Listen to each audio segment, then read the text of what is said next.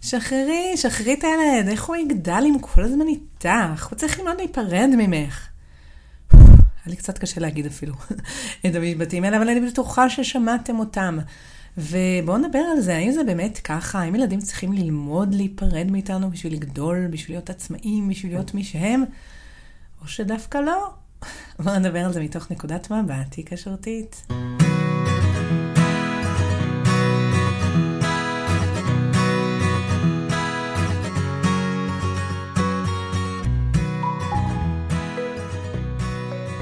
אהלן, כאן רותי דריאל, אני חזרה ללב ההורות, אה, מקטיטה לכם פרק חדש, אה, ואני רוצה היום לדבר על, ה, על שאלה שמעסיקה הרבה הורים, אה, והרבה שואלים אותי אותה, וזה האם אנחנו בעצם צריכים ללמד את הילדים שלנו להיפרד, והאם דווקא היקשרות, אם אנחנו משקיעים, משקיעים בה הרבה, זה מונע איזושהי עצמאות מהילדים, ואני רוצה ככה... לדון קצת בשאלה הזאת, כי יש איזשהו, אני חושבת שיש הרבה אי-הבנה בתוך הדבר הזה, ויש איזה רעיון נפוץ כזה, שילדים אה, צריכים ללמוד להיפרד מההורים בשביל לצמוח, אוקיי? יש המון וריאציות של המחשבה הזאת, אה, אם זה מתוך, אה, אם הם יהיו בבית, למשל אה, בחינוך ביתי, אה, ואני ככה גידלתי כמה ילדים בחינוך ביתי, היום, אה, היום כבר נכנסו למסגרות, אבל אה, כל אחד מהילדים שלי נכנס בגיל אחר. ואף אחד מהם לא נכנס בגיל, כאילו במרכאות המקובל, אז יש את המחשבה הזאת, אה, אם הילד יהיה בבית, איך, איך הוא יגדל, איך הוא ילמד אה, להיות עצמאי, אוקיי? יש את הדבר הזה, אנחנו רואים את זה, מקיף אותנו אה, בכל מיני מקומות. אה, אה, שחררו את הילדים, זה, אומרים לאמא, זה את שב, שבלחץ, הילד מסתדר, שחררי אותו. אה, עכשיו, כמובן שכל מקרה לגופו, לפעמים באמת יש עניינים, אבל, אבל הרעיון הזה הוא נורא נפוץ, אנחנו גם רואים אותו מופיע ב... בהמון אה, מדיומים, נגיד אפילו בספרות ילדים, אם תחשבו על זה רגע, כמעט כל ספרי ילדים שבהם אה, הגיבור כאילו מגלה את עצמו, או עובר איזה מסע כזה לגילוי עצמי, כן? אה, תמיד, כמעט די בהתחלה, הוא צריך להיפטר מההורים שלו. תחשבו רגע על בילבי, איפה ההורים שלה? אבא שלה בלב הים, נכון? אמא שלה בשמיים. ארי פוטר, ההורים שלו כאילו, זה, זה מה שמתחיל את כל הדבר הזה, אין לו הורים. ויש הרבה ספרים כאלה. זו תמה נורא נורא נפוצה. אני זוכרת שהייתי קטנה, ראיתי את במבי, איזה, איזה נורא זה היה. הדבר הזה זה מאוד מאוד נפוץ בספרים, ואני חושבת שזה נפוץ מכמה סיבות. זאת אומרת, הסיבה, זה לא הסיבה היחידה, שצריך כאילו להיפטר מההורים שהגיבור יגלה את עצמו, אבל זה בהחלט סיבה אה, מרכזית. זאת אומרת, אחת הסיבות המרכזיות, אני ככה אגיד בסוגריים, אה, עוד סיבה זה כי הרבה פעמים זה נוגע בפחד נורא גדול של הורים. של ילדים, סליחה, לאבד את ההורים, נכון? ילדים מגיעים הרבה פעמים לגיל כזה חמש, מתחילים להתעסק עם הרעיון של מוות, וזה נורא מפחיד. אה, ולפעמים גם אה, יש כעסים, נגיד, ההורים מעצבנים נורא ורוצים כאילו שהם ייעלמו, אבל זה נורא מפחיד לחשוב שההורים שלי ייעלמו, כן? אז דרך סיפור, דרך אגדה, דרך אה, משהו שהוא קצת ככה, כל המרחב של, אני קוראת לזה דרך העיניים של הגישה ההיקשרותית התפתחותית, אנחנו קוראים לזה מגרשי משחקים רגשיים. זה מקומות שמאפשרים לפגוש את הרגשות במרחב קצת יותר בטוח. אה, ומשחק, וסיפורים, ואגדות, זה מקום שאפשר לפגוש כל מיני רגשות שהם לפעמים משאלות, פחדים שלנו, שמפחיד לגעת בהם, או, או מאיים, או, או זה too much כאילו לגעת בהם בצורה ישירה, אז הסיפור מאפשר לה, לעשות את זה, אוקיי? זה ככה הערת uh, סוגריים, כי זה אחת הסיבות, אני חושבת, שלא סתם יש כל כך הרבה uh, מוות של הורים, וסיפורים קלאסיים כאלה. והסיפורים האלה, אפשר להגיד, טוב, מי מקריא כאילו אגדות אה, ילדים היום, יש להם כל כך הרבה אכזריות, אבל שמעו, האגדות האלה לא סתם שרדו לאורך מאות שנים, נכון? משהו החזיק אותם, ואני חושבת שהן באמת נוגעות בתמות שהיא מעסיקות, הרבה פעמים ילדים. אה, מי שמעניין אתכם להרחיב על זה, אז אני ממליצה על ספר שנקרא קסמן של האגדות, כתב אותו ברונו בטלהיים. אה, הוא מדבר על אגדות מנקודת מבט פסיכואנליטית. זה מאוד מעניין. אה, אבל לא רוצה לגלוש לשם. אני רגע חוזרת ל... יש את באמת הזווית, כאילו, הפסיכולוגית היותר רגשית, התפקיד הזה של המוות של ההורים והמון סיפורים. אה, אבל אם מסתכלים על זה גם מבחינה תרבותית, אני חושבת שגם אחד הנושאים שנכנסים פה זה באמת איזושהי אמ-, אמונה אה, שיש סביבנו. תסתכלו על החברה שאנחנו חיים בה. יש את האמונה הזאת שצריך, כאילו, ילדים צריכים להיפרד בשביל לגלות עצמם. אה, אם אנחנו ניתן היקשרות, זה כאילו מונע נפרדות, או עצמאות, שזה כאילו שני דברים הפוכים. שעצמאות ונפרדות זה כאילו ההפך של היקשרות, וזה לא נכון, זה, זה אפילו באיזשהו מקום הפוך. אה, ואני רוצה להסביר, כאילו להרחיב על זה קצת, אבל לפני זה אולי אני אספר לכם איזשהו סיפור. יש לי עליו גם פוסט, אולי חלקכם פגשתם את זה שם, וזה סיפור על אבא ועפיפון, אבא וילד והעפיפון שלהם. אז אני אספר לכם אותו, וזה ככה, תחזיקו את השאלה, האם, האם צריך ללמד ילדים להיפרד מאיתנו, והסיפור הוא שיום אחד יצאו אבא והבן שלו לאיזשהו פסטיבל כזה של עפיפונים, לראות uh, את העפיפונים, ובאמת, הגיעו לשם, היה שם מלא שמיים ענקיים, כאילו מלאים במלא עפיפונים, במלא צורות וצבעים, והכל היה נורא מרשים ויפה, והבן ככה, מה זה התלהב? ואז uh, uh, הוא ביקש מאבא שלו שיקנה לו גם עפיפון. והם באמת הלכו לאחד הדוכנים וקנו עפיפון, כדי שגם הם יוכלו להעיף אותו. ובאמת ככה הלכו לאיזה מקום גבוה, טיפסו על איזה גבעה קטנה, והתחילו להעיף את העפיפון שלהם בשמיים. וזה היה נורא יפה ומרגש. אבל אחרי כמה דקות הבן אה, ככה שם לב שכל העפיפונים המרשימים והיפים עפים נורא גבוה, והעפיפון שלו עף הרבה יותר נמוך. אז הוא אמר לאבא שלו, אולי נחתוך את החוט שאנחנו מחזיקים, כי החוט הזה לא נותן לעפיפון לעוף גבוה, אם נחתוך אותו, הוא יוכל כאילו לעוף הרבה יותר גבוה. ואבא שלו אמר אה, שזה לא נראה לו רעיון כל כך טוב, אבל הילד ככה התעקש, אמר, אבא, אני רוצה שהעפיפון שלי יעוף גבוה, אתה מחזיק אותו עם החוט, אתה מפריע לו, תשחרר אותו. אה, מוכר למישהי? אמרו לכם את זה פעם? ככה בסוגריים. אני חוזרת לסיפור. אה, אז אבא הסתובב אל הבן שלו, ככה, חשב להגיד לו, להתחיל להסביר לו, אבל החליט לא, לא להכביר בהסברים, לקח באמת ככה את החוט. שהחזיק את העפיפון וקרע אותו. ובאמת באותו רגע, כשהחוט של העפיפון היה קרוע, העפיפון זינק למעלה, באמת נסחף עם הרוח, וזה היה איזה רגע כזה נורא מרגש, איזה יופי, אבל אחרי כמה שניות הוא ככה התחיל להסתחרר, והתרסק על האדמה. והבן היה ככה, אה, כמובן מאוד אה, התבאס, וגם התבלבל, ואמר, אבל רגע, אבא, איך זה יכול להיות? אנחנו, רציתי שנחתוך את החוט, כדי שהעפיפון שיוכל לעוף, שלא יהיה שום דבר שיפריע לו, או יחזיק אותו, או ימשוך אותו למטה. אז הוא באמת עף, אבל למה הוא נפל? ואז בעצם, בעצם האבא הסביר לבן שלו את הסיבה, הוא אמר לו, אתה חשבת שהחוט מפריע לעפיפון, מכביד עליו, מונע ממנו לעוף גבוה, אבל האמת היא שהחוט הזה, זה דווקא מה שעזר לו להישאר בשמיים. כשאנחנו חתכנו את החוט, אז העפיפון איבד את התמיכה שהוא היה צריך בשביל להתמודד עם הרוח, ובגלל זה הוא נפל. ובשביל שיהיה סוף טוב לסיפור, אז הם uh, הלכו הביתה, תיקנו את העפיפון, החליפו את החוט הקצר בחוט יותר ארוך, והלכו אותו להעיף, הלכו להעיף את העפיפון למעלה, והפעם עם חיבור טוב לבסיס, העפיפון יכל להמריא. סוף הסיפור. אז uh, זה משל בעיניי נורא חמוד, הוא ממש ממחיש את הנקודה הזאת. אז אם אני חוזרת רגע לשאלה, האם אנחנו צריכים ללמד את הילדים שלנו אה, להיפרד מאיתנו, שהם יוכלו לעוף על החיים שלהם, שיוכלו לחקור את העולם, להעיז, לעשות דברים, להיות עצמאים. נכון? אנחנו כל כך רוצים שיהיה לילדים שלנו את הביטחון הזה. ודווקא דרך אה, עיניים של הגישה ההיקשרותית התפתחותית, התשובה היא להפך. להפך, זה לא שנשאיר אותם אה, מחוברים אלינו, אנחנו צריכים לעשות שני דברים. תראו, יש לנו כהורים, אנחנו רוצים לתת שתי הזמנות. יש שתי הזמנות נורא נורא חשובות. הזמנה אחת שאנחנו רוצים לתת לילדים, זה באמת ההזמנה לקשר ולחיבור איתנו. זה בדיוק מה שאני מדברת עליו עכשיו. הביטחון הזה, שיש לך בסיס יציב. ההזמנה השנייה, היא בעצם לתת מספיק חוט כדי לגדול. זאת אומרת, הזמנה להיות מי שהם.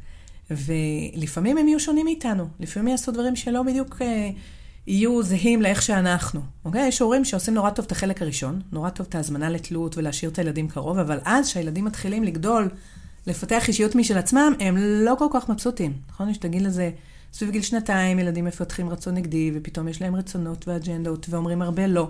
יש הרבה הורים שזה מאוד קשה להם. זאת אומרת, זה קשה לכולם, כי זה מעצבן קצת ומפריע לנו בחיים, אבל זה סך הכל חלק בדיוק מתהליך של התהוות, שבן אדם הופך להיות אה, אדם נפרד, הוא עצמו. תהליך ההתהוות זה אחד מתהליכי ההבשלה המרכזיים שאנחנו מדברים עליהם בגישה הזאת, בגישה ההיקשרותית התפתחותית, זה ככה אחד הדברים שאני מלמדת בקורסים, שככה מי שלמדו איתי, אתם מכירים אה, את המושג הזה. אז, אה, אז אנחנו רוצים לתת גם את ההזמנה הזאת. אז יש הורים שעושים מאוד טוב את ההזמנה הראשונה, את ההזמנה לתלות, וכשהילדים מפתחים אישיות זה קצת פחות מתאים להם.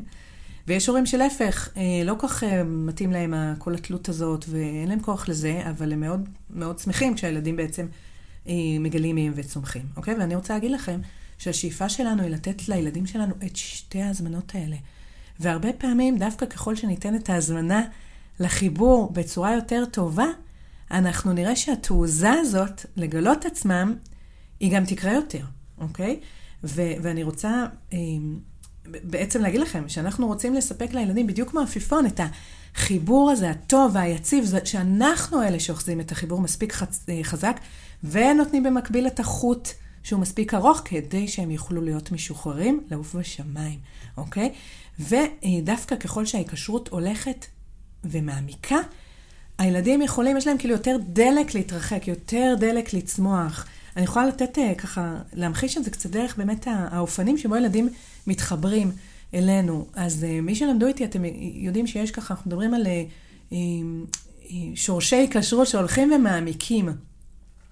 שבעצם, זה הדרך שדוקטור נופל דיבר על, ה, על המקום הזה, שכל שנה פחות או יותר, הדרך לחיבור הולכת ומעמיקה, הולכת ומשתכללת. עכשיו, זה לא... כמו בעקרון הרצף שבעצם מדברים נגיד על אה, שלוש שנים של אה, תרימו את הילדים, אה, כאילו, תהיו איתם, דבוקים אליהם כל הזמן, ואז כאילו יהיה להם את הביטחון לחיים. לא. אנחנו פה אומרים שזה לא רק פיזית, וזה לא רק שלוש שנים.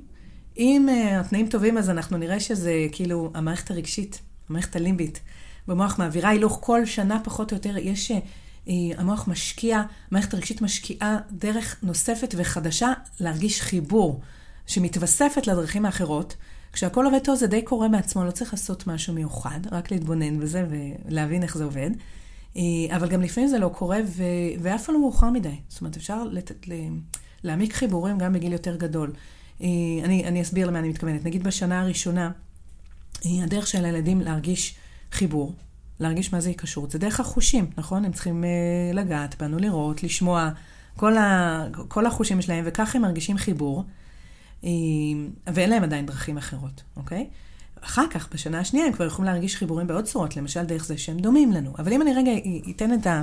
אסביר את הרעיון שמה שאני מנסה להגיד לכם, היא שדווקא מתוך החיבור, יש לילדים יותר תעוזה, בדיוק כמו העפיפון הזה, שדווקא כשאנחנו מחזיקים את החוט, הוא יכול לעוף בשמיים. אז תחשבו נגיד על, אה, בשנה הראשונה, על תינוק, אוקיי? הוא מרגיש אותנו, הוא עלינו, הוא שומע אותנו, רואה אותנו, וזה כבר נותן לו כאילו את ה... האנרגיה הראשונה, להתחיל להתהוות לאישיות בפני עצמו, להעז קדימה, ללכת בעצמו, לנסות לדבר בעצמו. סוף השנה הראשונה מתחילים לרצות דברים, נכון? זה אה, מתחיל לגדל אישיות. זה בעצם, מתוך החיבור, יש אנרגיה תעוזה נפלאה. זה כאילו הפרץ הראשון שלה שיוצא, וזה עדיין נורא קטן, כן? כי עדיין הילד אה, בשנה הראשונה מאוד אה, מחפש, אפילו בסוף השנה הראשונה, הוא עדיין צריך את הקרבה הפיזית שלנו, נכון? אין לו המון מקום. אבל הוא כן יכול להתקדם כמה מטרים. ולפני שהוא כאילו ייבהל, ואני זוכרת את זה ממש, הבת שלי בשנה, התחילה ללכת ממש בגיל שנה, אה, שנה ושבוע, והיא ילידת חורף, אז אני זוכרת שהיה ככה, קצת אחרי זה היינו באיזה פיקניק ט"ו בשבט כזה, אה, קהילתי, נורא נורא גדול, היו המון אנשים, היה הרבה מחצלות. והיא הייתה איתי, הייתה דבוקה אליי, היינו, אני והאחים שלה עשינו איזו יצירה, אכלנו, אני לא זוכרת כבר בדיוק מה עשינו, אבל זוכרת שהיא הייתה עליי והיא ינקה הייתה מאוד מאוד צמודה, ואז אה, באמת, ככה מתוך השובע הזה, קיבלה אמנות היקשרות טובות, הייתה ממש ממש ממש איתי, לא אמרתי לה בשום רגע, תתרחקי, תלכי, תהיי עצמאית, שום דבר. אבל היא בעצמה פתאום, היה איזה רגע של שובע כזה היקשרותי טוב, והיא התחילה ללכת. והתחילה פשוט להתרחק. לחקור את המרחב, להעז, לבדוק, להסתכרן על דברים חדשים. זה בדיוק האנרגיית התהוות הזאת שאנחנו מחפשים אותה, וזה בדיוק פרץ אה, כזה של עצמאות. והסתכלתי עליה מרחוק, ראיתי אותה, התנחלה לה איזה מחצלת רחוקה, אה, התמקמה מול משפחה, נראה לי אפילו נתנו לה אוכל וכל זה, ואני הסתכלתי עליה ככה מרחוק, ואני זוכרת את הרגע הזה, אחרי כמה דקות, פתאום היא כאילו נעצרה, התחילה להסתכל מסביב, והתחילה לבכות. ו...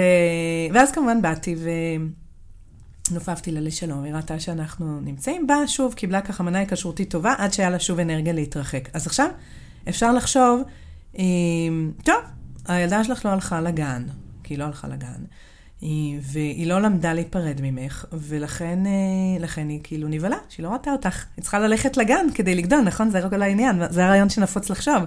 את צריכה ללמד אותה להיפרד ממך כדי שהיא תדע שהיא יכולה להסתדר לבד. ודווקא פה אנחנו אומרים, לא, לא, לא, ממש לא. היא פשוט יכלה להחזיק את החיבור עדיין רק דרך החושים.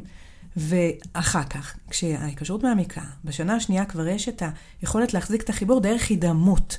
עכשיו הילדה שלי יכולה כבר להרגיש את הקרבה לאנשים שהיא מקושרת אליהם, נגיד אליי, דרך זה שהיא דומה. דומה לנו, היא התחילה ללכת כמונו, והיא התחילה לדבר כמונו, היה לה תקופה שהיא הייתה הולכת ממש עם הנעליים שלי בבית, והיא כבר לא חייבת להיות צמודה פיזית. יש לה קצת יותר מקום ככה להתקדם ולתעוזה שלה, אבל זה עדיין קטן, היא עדיין, אה, אין לה המון מרחב, אוקיי? זה עדיין היא די שטחי, זה השורש היקשרות השני, זה הידמות, הוא נקרא, ואז בשנה השלישית, כשזה מעמיק, עכשיו, אה, אני אומרת את זה ככה מאוד ב, על קצה המזלג, אפשר להעמיק עוד הרבה בשורשים האלה, כן? אבל בשנה השלישית, כשכבר מרגישים את החיבור דרך שייכות, דרך נאמנות, דרך זה שיודעת אה, שאימא שלי, אימא שלי, אני שלה, אנחנו רואים בגיל הזה שילדים גם נורא רכושנים על הדברים שלהם בשנה השלישית.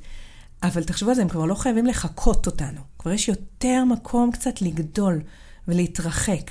אבל עדיין, אה, הם צריכים להרגיש את הנאמנות שלנו. אם נגיד הם לא מרגישים שאנחנו באותו צד איתם, אם יש איזה קונפליקט, אם אנחנו כועסים עליהם, אם פתאום נולד תינוק ואני מחזיקה אותו, הם חווים את זה ממש כפרידה, אה, זה עדיין לא דרך מאוד מאוד עמוקה להיקשר. אבל בואו נגיד שבשנה הרביעית לחיים, עכשיו כבר ילדים מרגישים את החיבור דרך משהו שאנחנו קוראים לו שורש המשמעות. זאת אומרת שהילדה שלי מרגישה שהיא מיוחדת בשבילי והיא משמעותית לי. זה כבר לא מספיק לה לשבת לי על הברכיים וככה היא מרגישה קרובה, היא רוצה להרגיש מיוחדת. ואם נגיד, אה, אני הייתה בגן שיושבים ואומרת לי, אמא, תראי איך אני מתגלצ'ת, אמא, תראי מה ציירתי, אמא, תראי מה בניתי בלגו. והיא מחפשת את זה, להרגיש אה, שאני רואה אותה, להרגיש שהיא משמעותית לי. ואם אני מסתכלת ואני אומרת לה, כן, וואו, טיפסת כל כך גבוה במגלצ'ה, וברור שלא כל רגע, כן? אני לא יכולה כל היום להזין את השורש הזה, אבל אני אראה שהילדה עסוקה בזה, זה כבר מספר לי שזאת עוד דרך בשבילה להרגיש את החיבור, ועכשיו היא כבר לא חייבת כל כך להיות פיזית עליי כל הזמן, נכון? כי יש לה חיבור יותר עמוק. היא גם לא חייבת להיות דומה לי בהכל בשביל להרגיש חיבור. יש לה קצת יותר מרחב להיות שונה, להיות, אה, אה, להיות היא עצמה, זה בדיוק המקום הזה שהיא מפתחת את האישיות שלה. והשורשים ממשיכים להתפתח. אה, אה, יש הכרות אני לא, לא אפרט על כולם, אבל אה, אני יכולה לתת לכם דוגמה, נגיד, אה, פחות או יותר, כשהבת שלי הייתה בת חמש, היא פתאום רצתה, נגיד, לעשות עגילים. עכשיו, מי שמכירים אותי, אתם יודעים שאני, מה זה לא, כאילו, אני הכי לא גנדרנית בעולם, אני די שלוחית. ועגילים, הילדה שלי, עגילים, כאילו, בגיל חמש, נראה לי, כאילו, מה, מה הקשר? חשבתי סתם איזה משהו, ש... שיגעון שנדבק לה, אבל היא, היא ממש רצתה, והמשיכה לבקש. ו... ובאיזשהו שלב באמת הבנתי, בהתחלה ככה אמרתי לה, אה, טוב, כשתהיי בת שש, כן? אה, ובאמת התחיל להתקרב גיל שש, וראיתי שהיא ממש ממש רוצה. וזה היה באמת רגע שהבנתי שאני אולי לא בעניין של לעשות תגילים לילדה קטנה, אבל היא כן בעניין. היא, האישיות שלה, זה מעניין אותה, זה מעניין אותה שמלות אה, מתנפנפות, וזה מעניין אותה נצנצים, וזה לא משהו שהיא לא דומה לי בקטע הזה. זה אפילו לא יכולה להאשים את הגן שזה השפעה, כי היא לא הייתה בגן. והיא קלטה את זה, זה עניין אותה. זה חלק ממי שהיא באותה, באותו זמן, אוקיי? זה בדיוק המקום הזה של לתת את החוט הארוך. ואז באמת עשיתי החלטה שאנחנו נלך ונעשה עגילים, כי זה מה שחשוב לה. והיא הייתה כבר יכולה להיות שונה ממני, ולפתח את האישיות שלה, היא כבר לא הייתה צריכה להיות כמו שאני, בזכות זה שההיקשרות הולכת ומעמיקה. וככה אם אנחנו הולכים, קופצים לשורש ההיקשרות האחרון, זה כזה, זה סוג של אינטימיות רגשית, שאפשר לספר את ה... את הסודות שלי ולשתף, ולא לפחד שידחו אותי, אם יכירו אותי באמת. אוקיי? לא כולנו מגיעים לזה, ב... זה שורש ההיקשרות השישית, ככה סביב השנה השישית לחיים זה מתפתח כשהכול עובד טוב. לא כולם עושים את זה. לא כולם מרגישים את זה בגיל, אה, בשנה השישית. יש הרבה שלא חווים את זה לעולם, או שחווים את זה רק, אה, לא יודעת, בגיל 20, שמכירים איזה בן זוג או בת זוג שמקבלים אותם, או כשהולכים לטיפול רגשי, ו... אבל אני אומרת שזה, בגלל זה אני אומרת שזה אף פעם לא מאוחר מדי להעמיק את השורשים של ההיקשרות, את הדרכים של היקשרות. אבל אם באמת יש היקשרות שהיא עמוקה, אנחנו נראה שהיקשרות עמוקה היא לא ההפך של נפרדות, אוקיי? שאתה לא צריך להיפרד מההורים שלך בעצם כדי לגדול. ילד לא יכול אף פעם להיות מקושר מדי. כן יכול להיות מקושר באופן שטחי, כן? אם נגיד ילד הוא בן עשר והוא מחושר עליה עדיין רק בחושים, הוא צריך להיות על ידי פיזית, אחרת הוא לא מרגיש את החיבור, אני אשאל את עצמי מה קורה, למה ההיקשרות לא מעמיקה? למה היא לא העמיקה להרגיש את החיבור דרך הידמות, ודרך משמעות, ודרך נאמנות, ודרך אה, למסור את הלב שלו, ודרך באמת האינטימיות הרגשית? מה קורה שם? אני אבדוק. אז כן, יכול להיות שילד מקושר באופן שטחי, יכול להיות שהוא מקושר אה, באופן לא בטוח, אבל ככל שההיקשרות יותר מעמיקה, דווקא יש יותר הזנה לתהליך הזה של, אה, של לפתח את הישות, להיות ישות בפני עצמי, לפתח אישיות משל עצמי. זאת אומרת, אתה לא באמת צריך לעזוב בית, אתה צריך להרגיש שיש לך ב, אה, בית שהולך איתך בלב, שההיקשרויות שלך תמיד איתך, אוקיי? כשההאזנה הזאת מורגשת שההיקשרות מעמיקה, אנחנו כן נראה, נתתי ככה את הדוגמה עם הבעל שלי בגיל שנה, אנחנו, כמו שאני רואה, פרץ כזה של אנרגיית, אה, של תעוזה, של התהוות. זה ההבטחה הזאת, זה הרמז הראשון, וזה פשוט ככל שהם גדלים זה הולך ונהיה יותר חזק. אז היקשרות היא לא ההפך מעצמאות ונפרדות, וזה שונה ממה שנפוץ לחשוב אה, בחברה שלנו. אה, הרבה פעמים דווקא פסיכולוגיה מודרנית, ואני מגיעה מהעולם של טיפול, אבל אני יכולה להגיד לכם את זה גם מתוך ככה הלימודים וה, והעבודה שלי, אני ראיתי את זה. הרבה פעמים פסיכולוגיה מודרנית מסתכלת על ילדים כקשורים מדי להורים, אבל דווקא אה, הילדים שיש להם היקשרות עמוקה ובטוחה, זאת אומרת שהשורשים מתפתחים בצורה עמוקה, אנחנו נראה שכן יש להם את הסיכוי הכי טוב להפוך לעצמאים. להיות אחראים, להיות אישיות בפני עצמם. דווקא מתוך הדלק של החיבור, דווקא מתוך החוט של העפיפון הזה, יש את האנרגיה לצמוח ולהפוך לאדם נפרד. אז לא, היקשרות היא לא ההפך של עצמאות. אה, אנחנו אה, טועים בדבר הזה, אנחנו אה, רוצים לזכור שדווקא מתוך ההיקשרות העמוקה, זה נולד. העצמאות וה... עם נפרדות וכל הדברים האלה, הם נולדים, אבל כן, זה יכול לקחת קצת יותר זמן. אני לא יכולה לדחוף את זה. יכול להיות שאני לא אראה את זה בגיל, אה, בגיל שנה, זה יהיה כמו שנתתי בדוגמה של הבת שלי, לחמש דקות. אז כן, זה לא אומר, אני לא אומרת עכשיו תהיו בחינוך ביתי אה, לנצח. לא, כל משפחה ומה שמתאים לה, אני לא מטיפה בכלל לחינוך ביתי. הגישה הזאת, בניגוד למה שחושבים לפעמים, לא מטיפה להנקה חינוך ביתי או כל מיני דברים, זה החלטות שכל משפחה זה מאוד לגיטימי שהורים לפעמים זקוקים לזמן אה, אה, לכמה שעות ביום בשביל עצמם, ובשביל זה המציאו אה, מסגרות, וזה בסדר גמור. אבל להכיר בזה שהילד צריך להיות בקונטקסט של היקשרות. לכן אני אחבר אותו לצוות, לגננת, או למי שאמור להיות איתו בזמן הזה. אני לא אצפה שהוא יסתדר לבד.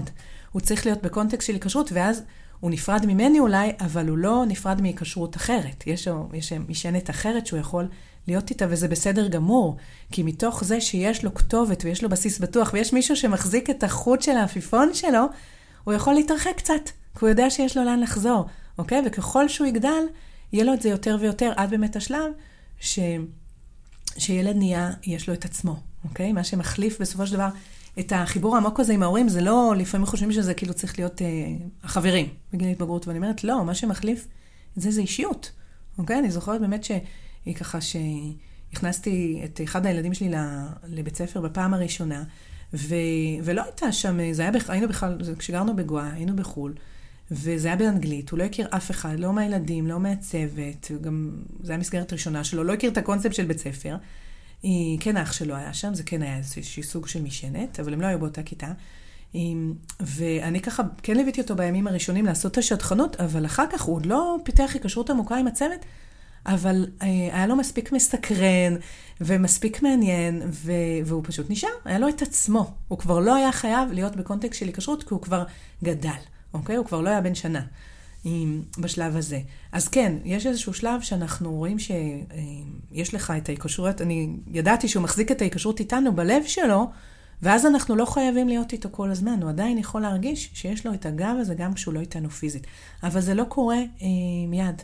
אנחנו מדברים בגישה הזאת שזה באמת השש שנים הראשונות פחות או יותר מוקדשות להעמקה הזאת של ההיקשרות, ועד אז באמת ילדים צריכים להיות לא בהכרח איתנו כל הזמן, אבל כן בקונטקסט של היקשרות. זאת אומרת שגם במסגרת, אנחנו כן נשאף שה... דמויות ש, ש, שנמצאות שם, זה דמויות שהילד מפתח היקשרות אליהן, כי זה נותן לו את הדלק לגדול, וזה נותן לו את הדגל, את הדלק, סליחה, להפוך לעצמי. טוב, אני עוצרת כאן. אה, מוזמנים מוזמנות גם הפעם לשלוח לי, אם תרצו שאלות, בקשות לעוד נושאים שאני אדבר עליהם. אה, ונורא נורא כיף לי לשמוע ככה פידבקים ותגובות על הפודקאסט, זה ממש הכי משמח בעולם. הלכתי לפני כמה שבועות לאיזה מפגש כזה בערב, איזו הרצאה, והיו שם כמה שהם באו ואמרו לי, אה, שמעתי את הפודקאסט שלך, אנשים שאני לא מכירה, וזה כל כך ריגש אותי ושימח אותי לדעת שהדברים האלה מגיעים בדיוק למי שצריכים וצריכות לשמוע אותם, שהחומרים שלי ומה. שאני חולקת איתכם. אז כמובן, גם הפעם, אה, אם אה, תרצו, מוזמנים ומוזמנות בכיף לחלוק את הפודקאסט הזה באיפה שבא לכם, ברשתות חברתיות, אה, בספוטיפיי, כאילו באינסטגרם, בפייסבוק, מה שבא לכם. וזהו, וכמובן לכתוב לי אם יש לכם שאלות נוספות, ומאחלת לנו שנמשיך לגדול יחד עם הילדים. ביי, רותי דריאל.